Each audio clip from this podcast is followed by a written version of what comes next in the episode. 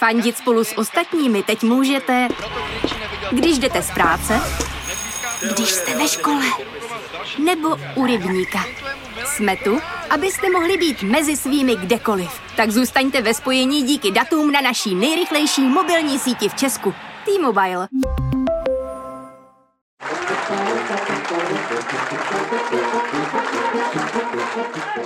Srbsku se konaly volby a podle očekávání tam drtivě vyhrála strana prezidenta Alexandra Vučiče.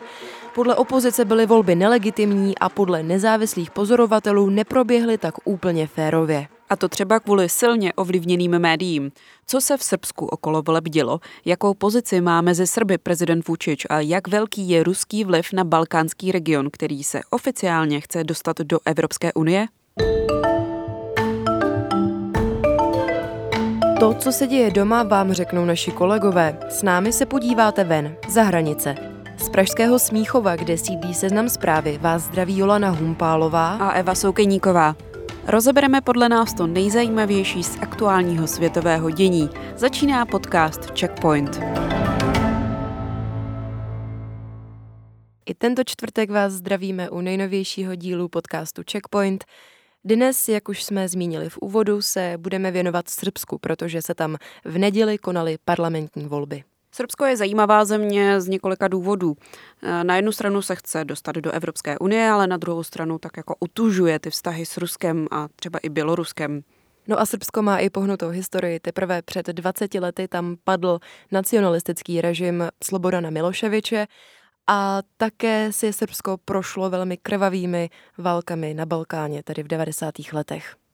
No ale nejdřív se pojďme podívat, co se ve světě děje. A začneme koronavirovou krizí, protože ta neskončila. Přestože by se tedy z pohledu Česka mohlo zdát, že ano. Podle odborníků jsme stále ve fázi epidemického růstu a například v Latinské Americe denně hlásí tisíce nově nakažených lidí. A i po Evropě vznikají nová epicentra, naposledy třeba v německém okresu Gütersloh, který se kvůli rozšíření viru na tamních jatkách uzavřel do karantény. Po koronavirové odmlce se američtí kandidáti na prezidenta naplno vrátili do předvolebního boje. Demokrat Joe Biden a současný favorit voleb pojal své první setkání s voliči po karanténě velmi skromně. V rámci dodržování vládních opatření se ve Filadelfii sešel s asi 20 lidmi. Současný šéf Bílého domu Donald Trump si pronajal arénu pro 19 tisíc lidí. Přišlo jich ale jen něco málo přes 6 tisíc. Těm prezident ukázal, že umí pít jen jednou rukou. A Bílý dům má svoji roli i v polských prezidentských volbách. Ty se u našich sousedů konají v neděli a současný prezident Andřej Duda ze všech sil bojuje o obhájení mandátu. Mimochodem, situaci v Polsku jsme se věnovali už několikrát. Naposledy právě v minulé epizodě Checkpointu, takže jestli jste ji ještě neslyšeli, puste si ji. No a Duda se jen pár dní před volbami schází právě se svým americkým protějškem. Oba prezidenti se snaží zapůsobit na konzervativní část společnosti a mohou si tak vzájemně v kampani vypomoct. V úterý to byly čtyři roky od referenda o Brexitu. Krátká bilance. Británie vystřídala tři premiéry, čtyři ministry vnitra, čtyři ministry zahraničí, no a tak bychom mohli pokračovat. Konaly se dvoje předčasné parlamentní volby a Británie nakonec z Evropské unie odešla až na druhý pokus, tedy až v druhém termínu, 31. ledna letošního roku. Vyhráno ale nemá. S Unii teď musí do konce prosince vyjednat podobu budoucích, zejména obchodních vztahů. No ale už zpátky k našemu hlavnímu tématu. Víkendové volby v Srbsku podle oficiálních informací drtivě vyhrála srbská pokroková strana, v jejímž čele stojí současný prezident Aleksandar Vučić. Vítězství činilo 63% hlasů. Do předvolební kampaně silně zasáhla epidemie COVID-19 a termín voleb se posunul a víceméně znemožňoval kampaň komukoliv jinému než vládnoucí straně a prezidentovi. No a na věrohodnost výsledků voleb jsme se zeptali Marie Ristič, šéfky srbské pobočky balkánské neziskovky BIRN, která mimo jiné sledovala jejich průběh. I think the, the most. Nejdůležitější je si uvědomit, že jsou výsledky těchto voleb pouze na papíře, že opravdu svobodné nebyly. Nebyla tu žádná řádná předvolební kampaň. Opozice neměla férovou možnost reprezentovat své postoje. Spousta opozičních stran také výsledky voleb bojkotovala. Nebyly to evropské volby. Byly to volby, které spíše vidíme v Rusku nebo Bělorusku. Takže určitě to považuji za krok zpátky s ohledem na jiné země Evropy. Uh, A ještě k výsledkům voleb. Hned jako druhá s 11% hlasů skončila socialistická strana Srbska, která se ale považuje za víceméně spojence Vučičovi SNS. No a Vučičovo jméno opravdu znělo celou kampaní.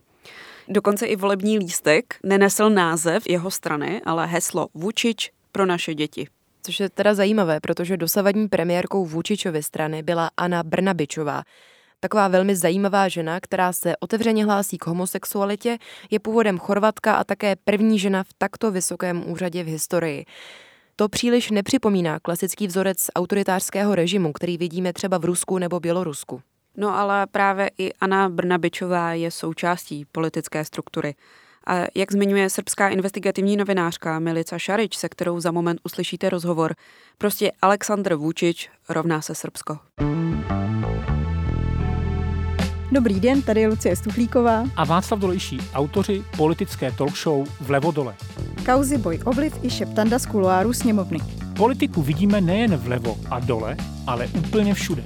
Každou středu nás najdete na Seznam zprávách, na Spotify, v Apple Podcasts a dalších aplikacích, kde jste zvyklí poslouchat podcasty.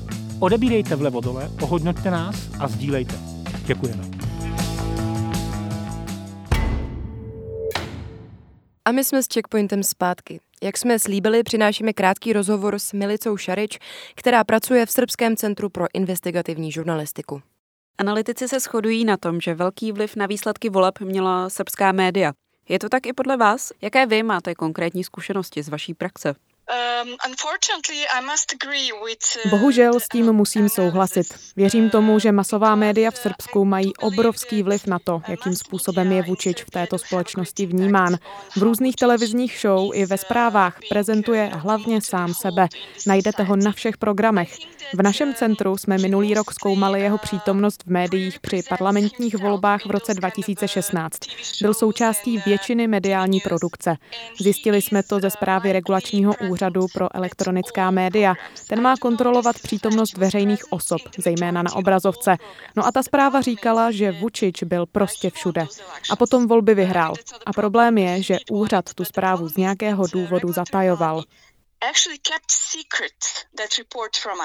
Co pro běžné Srby představuje Aleksandar Vučič? Čím je pro ně z toho politického hlediska tak přitažlivý? Vučič je politik ze staré školy. V 90. letech byl jedním z mocných mužů ve vládě. Tehdy měl pod palcem média a vzniklo za něj několik dost zlých zákonů. Snažil se zadusit svobodu médií. Ty nejlepší kreace se naučil od Vojislava Šešelje, kterého Mezinárodní trestní tribunál pro bývalou Jugoslávii v Hágu odsoudil za válečné zločiny. Vučič si počkal na nové tisíciletí, s nímž přišla i jeho šance. A od roku 2012, kdy se k moci dostala jeho srbská pokroková strana, si začal budovat kult osobnosti. Stal se hlavním mužem v celé zemi. Když někomu třeba přijde, že ho někdo okrádá, nejde na policii, nejde za prokurátory, soudci, jde přímo za Vučičem. Není to přitom jen o něm, ale i o lidech. Většina věří tomu, že jen jedna osoba, jen jeden šéf jim může říkat, co mají dělat. Nevím, jestli je to kvůli Titovi, který tímhle způsobem vládl před nějakými 50 lety. Byl tím jediným pro celou Jugoslávii. Každopádně Vučič miluje pocit, že on je tím jediným, kdo dokáže všechno vyřešit. A má tým, který na tom každý den, každou minutu pracuje. Jak se podle vašich zkušeností proměnila srbská společnost od 90. let, od pádu Jugoslávie, dvou válek a tak dál? Yes, uh, Um, Myslím si, že teď prožíváme podobné pocity jako naši rodiče v 90. letech. Říká se, že se v 90. letech vláda chovala velmi podobně jako dnes. Musím říct, že já osobně si válku pamatuju. Nebyla jsem zas tak úplně malá. Pamatuju si bombardování Bělehradu, pamatuju si, co se na Balkáně dělo. Bylo to pro nás hodně těžké. Pamatuji si, jak jsme stáli ve frontě na chleba, že nebyl dostatek jídla. Všichni byli tak chudí. Je mi z toho opravdu smutno. V říjnu 2000 jsme prošli velkou změnou. Svrhli jsme režim Slobodana Miloševiče.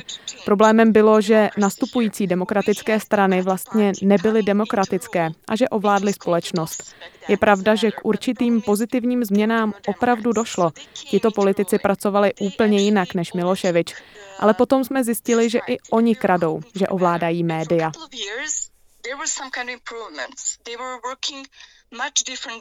Dneska máme vládnoucí stranu, která je podle mnohých vůbec to nejhorší, co tu kdy bylo. Všechno je pod kontrolou. Každý se bojí cokoliv říct až na svobodná média a těch je tu opravdu málo. Řekla bych, že právě největší rozdíl mezi 90. lety a dneškem je, že tehdy média držela pospolu a tvořila určitou opozici. I mezi občany existovala opravdu silná hnutí. Dneska jsme rozdělení. Nemáme opozici, která by držela pospolu. Každý se stará o sebe. Je opravdu málo svobodných novinářů mimo velká média, která pracují pro vládu.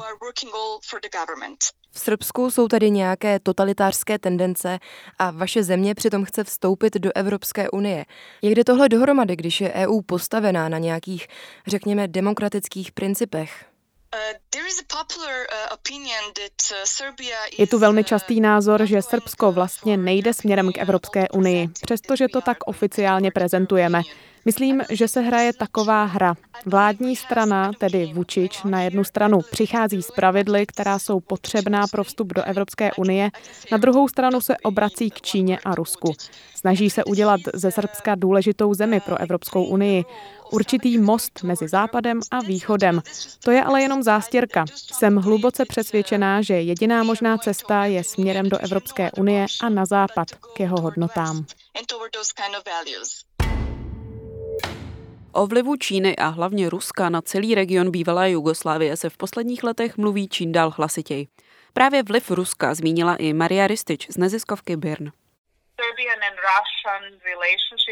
Vztah Ruska a Srbska by se dal popsat skoro jako taková milostná aféra. Není totiž založený na nějakých faktech, spíš na iracionálních rozhodnutích a historickém kontextu, kdy Rusko se Srbskem byli spojenci. Pro ruskou propagandu je to v Srbsku hrozně jednoduché, protože lidi tu věří, že Rusko stále je tím spojencem a Rusové to dělají velmi dobře, mají dobré PR. A jak je na tom podle ní Srbsko z hlediska demokracie? Uh, Nemáme svobodná média. Z tohoto hlediska Srbsko nemůže být demokratické. Není to demokratický stát. Nedávno nás Freedom House označil společně s Maďarskem za hybridní režim. Takže pokud se mě ptáte, kam Srbsko míří, tak moje odpověď je, že ne příliš správným směrem. A že se opravdu lépe srovnává s Ruskem než se zeměmi Evropské unie. Vazby Srbska na Rusko se projevily i při středečních oslovách vítězství druhé světové války v Moskvě. Ty Kreml odložil kvůli koronavirové pandemii ze začátku května na tuto středu. Mezi státníky, kteří se na okázalou vojenskou přehlídku přijeli podívat, byl právě i Aleksandar Vučič. Po boku mu v Moskvě samozřejmě kromě Vladimíra Putina stály například lídři Běloruska, Moldavska, Jižní Osetie, Tadžikistánu nebo Abcházie. O vstup do Evropské unie zažádalo Srbsko v roce 2009 a součástí evropského bloku by se teoreticky mělo stát za pět let. Ale to už je pro dnešek všechno. Aby vám rychleji uteklo čekání na další epizodu Checkpointu příští čtvrtek, mrkněte se na naše starší díly, případně nám můžete dát pár hvězdiček v podcastových aplikacích nebo napsat na e-mail audiozavináčfirma.seznam.cz. Mějte se prima a za týden naslyšenou. Ze Smíchova vás zdraví Jolana a Eva.